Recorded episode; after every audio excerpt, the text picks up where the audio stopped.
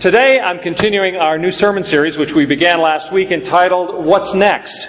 And in this series, I want us to be able to look at what I believe God intends for our church to be and to do as our next steps in following Him. About the ministries that we already, in many cases, have begun, but will be expanding, and the new ministries we will be launching as we complete our church building and move into the future. If you're not aware of the fact that we're building a new church building, then welcome for your first time here. Um, we're glad that you could join us. The, if you walk to the end of either one of these halls and press your nose up against the glass, you can see the various work that's being done. They are moving along very aggressively. It is our hope that at the end of this sermon series on November 22nd, we will be able to have our grand opening celebration for our whole church, welcoming the entire community to come and celebrate with us. So today, as part of our What's Next series, my sermon is entitled I was hungry. This is based on the words of Jesus as found in the 25th chapter of Matthew. And I firmly believe that these words of Jesus are his instructions to us, the church. They are instructions as to what we, the Church of Jesus Christ and his children, should be doing to care for the needs of those around us. And we are going to be taking those words of Jesus as our guidelines in our church as we prepare and launch outreach ministries to care for the needs of the people in our community. So as to begin, as we begin, let's read together those words of Jesus in Matthew 25, beginning with the 34th verse through verse 40. If you'd like to follow along, you can either read along on the screens, or if you'd like to use the Bibles, the red Bibles in the chair racks in front of you, we're beginning on page 1513. Hear now this, which is the word of the Lord. Then the king will say to those on his right, Come, you who are blessed by my Father, take your inheritance, the kingdom prepared for you since the creation of the world. For I was hungry, and you gave me something to eat. I was thirsty, and you gave me something to drink. I was a stranger, and you invited me in. I needed clothes, and you clothed me. I was sick, and you looked after me. I was in prison, and you came to visit me. Then the righteous will answer him, Lord, when did we see you hungry and feed you, or thirsty and give you something to drink? When did we see you a stranger and invite you in, or needing clothes and clothe you? When did we see you sick or in prison and go to visit you? The king will reply, Truly, I tell you, whatever you did for one of the least of these brothers and sisters of mine, you did for me. May God add his blessing to this reading of his word. Jesus tells us here in Matthew 25 in very clear terms that we should be feeding the hungry and giving drink to the thirsty, inviting in the stranger, giving clothes to those who need clothing, caring for the sick, and visiting those in prison. If we do it for the least of these, Jesus tells us, then we have done it for Him. Jesus' words here are not qualified, they're not symbolic, and they're not conditional. He does not say, it will be as though you did it for me. He does not say, I will treat you as though you did it for me. Jesus says that when we feed the hungry, we quite literally are feeding Him. When we provide food to those who are hungry, we provide food to Jesus. Because when the poor are hungry, Jesus, the great lover of souls, feels that hunger too. But on the other hand, and I didn't read this part, just after these verses, to those who have cared for the poor, Jesus turns and speaks to a second group. Those who did not provide food to those who were hungry, and who therefore in the process denied Jesus himself in his time of need. This second group, by refusing to feed the hungry, actually refused to care for Jesus. By rejecting the poor, those people rejected Jesus. And the consequences for rejecting Jesus are very clear. That second group who deny Jesus by denying the poor and hungry are sent away into eternal punishment, while those who loved and cared for Jesus by loving and caring for the poor are given the reward of eternal life. Those are not my words, those are the words of Jesus. You can read them for yourself. And the fact is that that message is very clear. There are no loopholes, there's no wiggle room, there's no way to talk ourselves out of it. There is even very little room for further explanation. It is so straightforward in what Jesus is saying. When we care enough to feed those around us who are poor and hungry, the least of these, we have cared for and fed Jesus. If we reject those who are poor and hungry, we have rejected Jesus. And we know the terrible and eternal consequences that can come from rejecting Jesus. It really is that clear. It really is that important. It is a matter of eternal consequences. It really is something that calls us to unequivocal obedience in caring for the poor and the hungry that we find around us. As I said, we've taken this passage in Matthew 25 as the guidelines for our plans as a church to reach out to those in need in our community. But this is far from the only thing that Jesus had to say about us caring for the physical needs of the poor. I want us to look this morning at another passage that relates to Jesus' instructions in this regard, where his, again, he gives us very clear guidelines. It is the story of the feeding of the 5,000. This takes place during a time when Jesus was teaching near the Sea of Galilee, and a large crowd of people had come out to hear him teach. They're out in the countryside, in the, in the rolling hills around the lake of uh, Gennesaret, the Sea of Galilee. I will be reading the version that occurs in the sixth chapter of the Gospel of Mark, although this story occurs in all four Gospels. This is what we find in Mark 6, verse 34 to 44. I encourage you to follow along as I read. I'd love for you all to start bringing your own Bibles, and if you don't have one, talk to me and I'll get you one. But if you would like, you can follow along in the red Bibles in the chair racks, and I'm beginning reading on page 1533. Page 1533 in the Red Bibles, Mark 6, starting with verse 34. When Jesus landed and saw a large crowd, he had compassion on them because they were like sheep without a shepherd. So he began teaching them many things. By this time it was late in the day, so his disciples came to him. This is a remote place, they said, and it's already very late. Send the people away so that they can go to the surrounding countryside and villages and buy themselves something to eat. But he answered, You give them something to eat. They said to him, That would take more than half a year's wages. Are we to go and spend that much on bread and give it to them to eat? How many loaves do you have? He asked. Go and see. When they found out, they said, Five and two fish. Then Jesus directed them to have all the people sit down in groups on the green grass. So they sat down in groups of hundreds and fifties. Taking the five loaves and the two fish and looking up to heaven, he gave thanks and broke the loaves. Then he gave them to his disciples to distribute to the people. He also divided the two fish among them all. They all ate and were satisfied. And the disciples picked up twelve basketfuls of broken pieces of bread and fish. The number of men who had eaten was 5,000. I always find myself moved when I read that passage of Scripture, in which Jesus feeds 5,000 men, and that's the way they referred to things back then, but the natural assumption is that doesn't count all the women and the children who were also there. So the number was really many more than 5,000. And the thing that people, of course, focus on in this passage in all four of the Gospels is that Jesus was able to miraculously feed so many people with five small loaves of bread and two small fishes.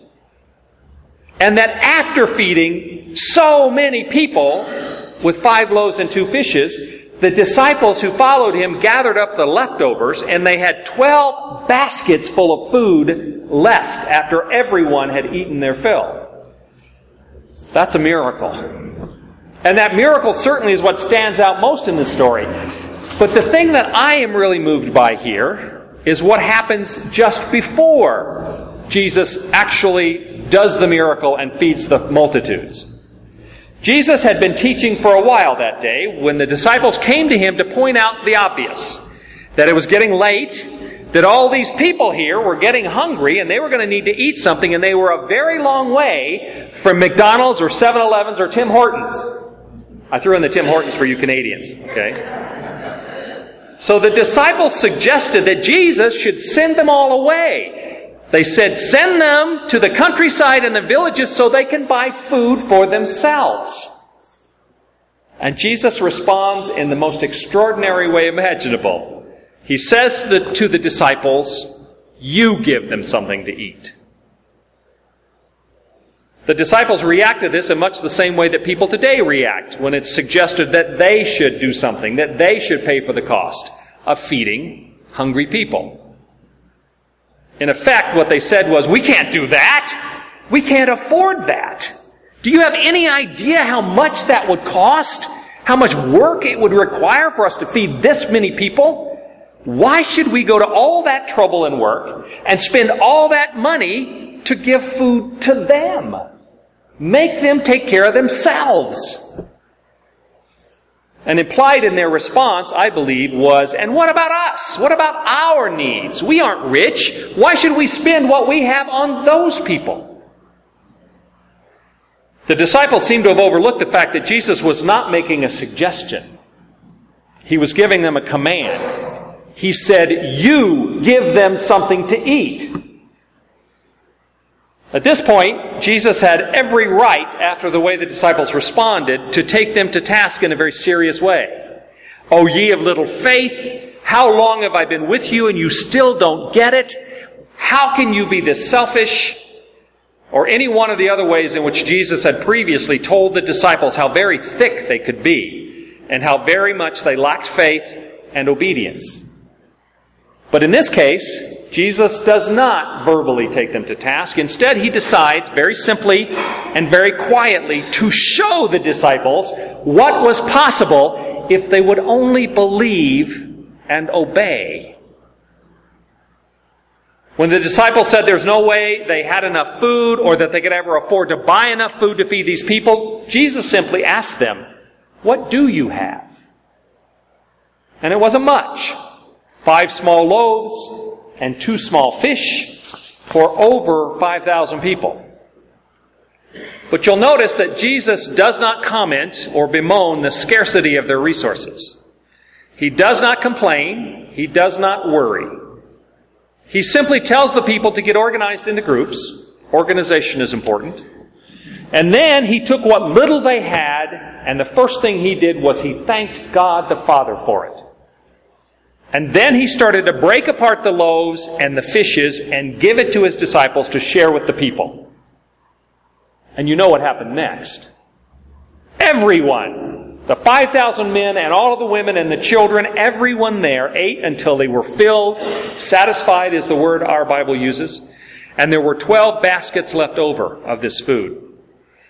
And when Jesus had the disciples collect up those leftovers, the same disciples that right before that had said there was no way you could feed this many hungry people, I can only imagine how astonished they were and the amazement that was running through their minds.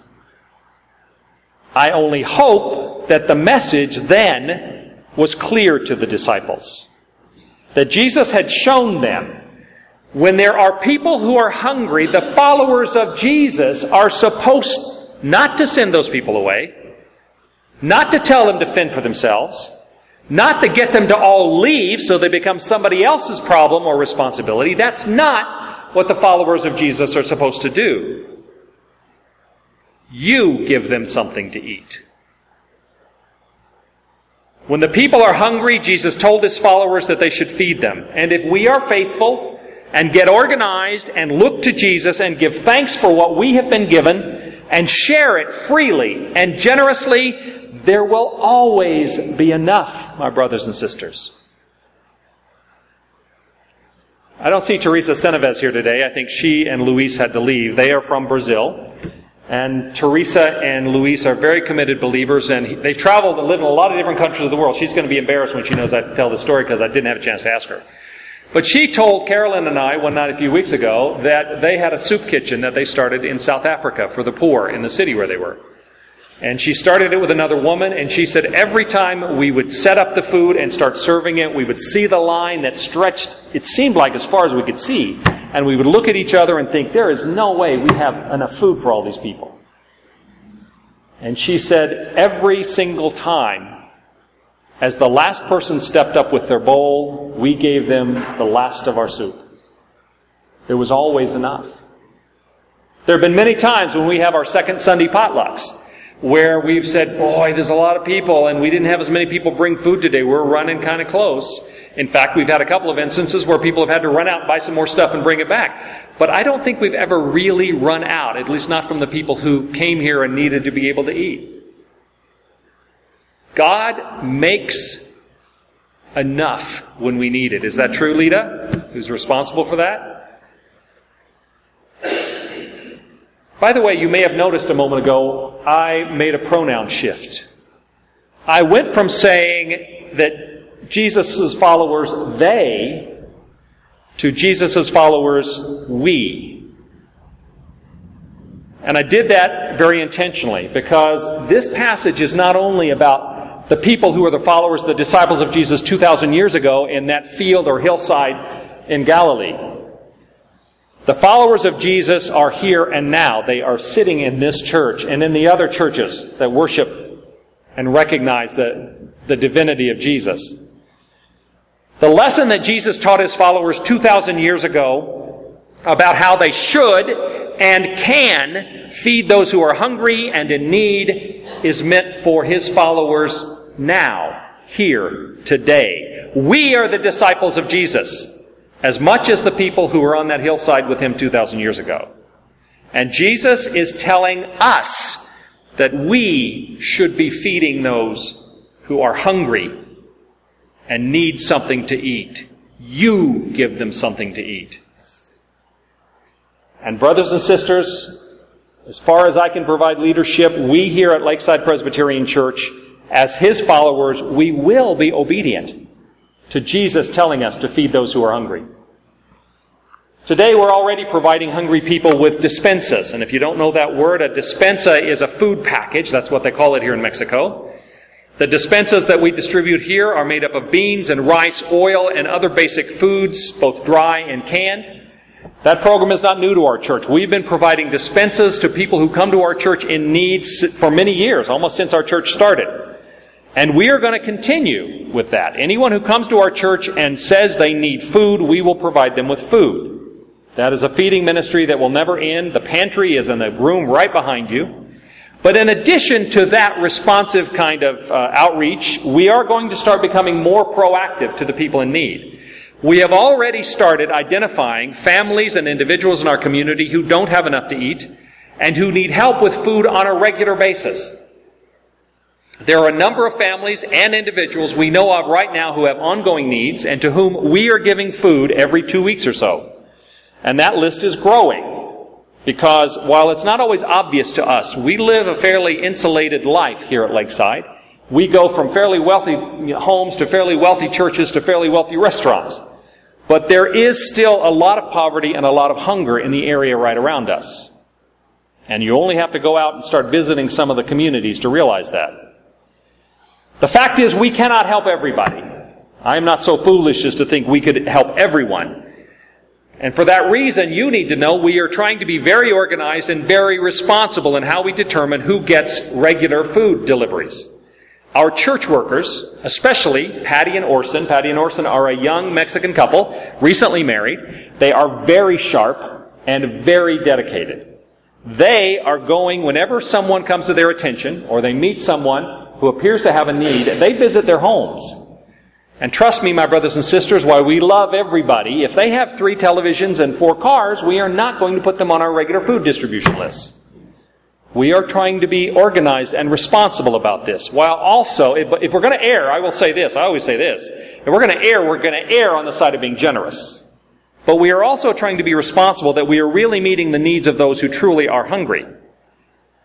And given the needs in our community, and even the needs that exist in our own church, perhaps in the English language congregation, certainly within some of the people in our Spanish language congregation, we expect that this program is going to very quickly grow to where we're providing food to at least 50 needy individuals or families on a regular basis. And more, because the need is there.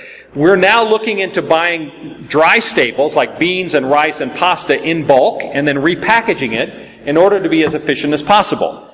We're working out the details of how's the best way to do this. And because many of those in need are families, some of them with small children, we also want to start providing with uh, these families with fresh fruit and fresh vegetables for the nutritional value. And that, of course, will require that we purchase, purchase fresh fruits and vegetables and that we distribute them more quickly. It's going to require some efficiency.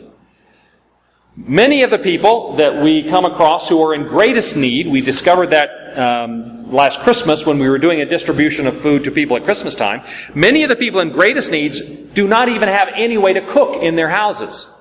Some of them live in almost shanty dwellings. They don't have running water or gas or electricity. And so in the next few months, once the rest of our church is finished and we have a large commercial kitchen back there, we had donated all of the uh, stainless steel restaurant appliances from a restaurant that closed in town. We have all of that. When we get that kitchen up and running, we are going to start preparing food for distribution, both for people who can come here and people we need to take it out to. Now those efforts are critically important, and they will address the immediate needs. But we also are going to be doing things to try to address the long-term needs of these families. We are going to be offering nutrition classes. We hope to have job skills training, both for men and women. We have talked about a job bank where we can help find, you know, day work employment for people who come to us. We are also looking at the possibility of small business development loans for those who have an idea or a skill and they simply need a boost. I used to work with World Vision and they have been developing small business loans around the world very effectively for the last 30 years. So we are going to help these families, these parents, find employment so that they can begin to do more to meet their own family's needs. It is not just feeding for today, although that's where you start. And if we make excuses about not feeding people now because we want them to help take care of their own needs, Jesus didn't say, you give them something to eat, but first make sure that they know how to take care of themselves in the future. He said, feed them, and we're going to do that. But to do all of this is going to require your help, obviously. In your bulletins, you will see the first step in expanding our feeding program. As part of our current despensa food efforts, which means that the cabinet, the, the uh, pantry that we maintain for people who come to our church, we already have people who have signed up to provide beans and pasta and oil and those kinds of things. And those people, if you're one of those people, God bless you, we're going to keep doing that. But in addition to that, we need to expand that program. We need more people who are willing to help us by providing food. I've included a flyer in everyone's bulletins which give you very clearly what it is we need. You will note that this sheet identifies the dried foods and the canned goods that we'll be needing on a regular basis. Probably every other week we will need contributions or as often as the pantry shelves start getting empty. It also mentions if you look down to the fresh fruits and vegetables, we will probably be needing people to help donate those on a weekly basis. That doesn't mean you have to go out somewhere and buy the fresh fruits or vegetables. If you are willing to support this program financially, then we will make the arrangements to purchase those things. The main thing right now is if you feel God is calling you to be active in this program of our church, this feeding effort, then I would like for you to let us know that so that we can get organized. If you see something on that list that really strikes you that you should be providing that, then check that box write your name, put your telephone number on the bottom, and right in the middle of our doors back here, that blue glass uh, vase, there's a big basket on there. Just drop that in the basket on your way out. If you don't have a preference for what you want to provide, or you want to give money instead so that we can purchase what is needed most, then just put your name and telephone number on there and put it in the basket.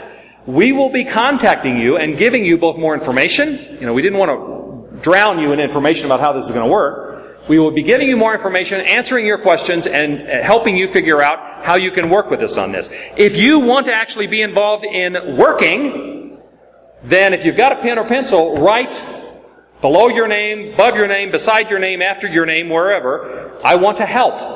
And we will know that you're somebody who will help provide labor. We're going to need people who can uh, package up bulk dry foods into despensas, for example, later on, who will help us prepare the hot foods. So just tell us if you want to be someone who helps with that. And I'm hoping that virtually everybody here wants to be part of that. If we get, you know, 30 people who say they want to help and 28 of them check cookies, then we'll probably talk to you and say, is it possible maybe you could help provide something else? We'll work all that out. But we need to start. It's very simple. Jesus told us we should feed those who are hungry. He demonstrated that if we are faithful, He would support and bless our efforts. He would multiply what we have as needed to reach those who are hungry around us. And He told us that when we feed the hungry, we are ministering directly to Him in a very real, very practical way, and that the rewards of that obedience would be great. As our church moves forward in obedience to Jesus' instructions to feed those who are hungry, I hope you prayerfully will join us in that great mission.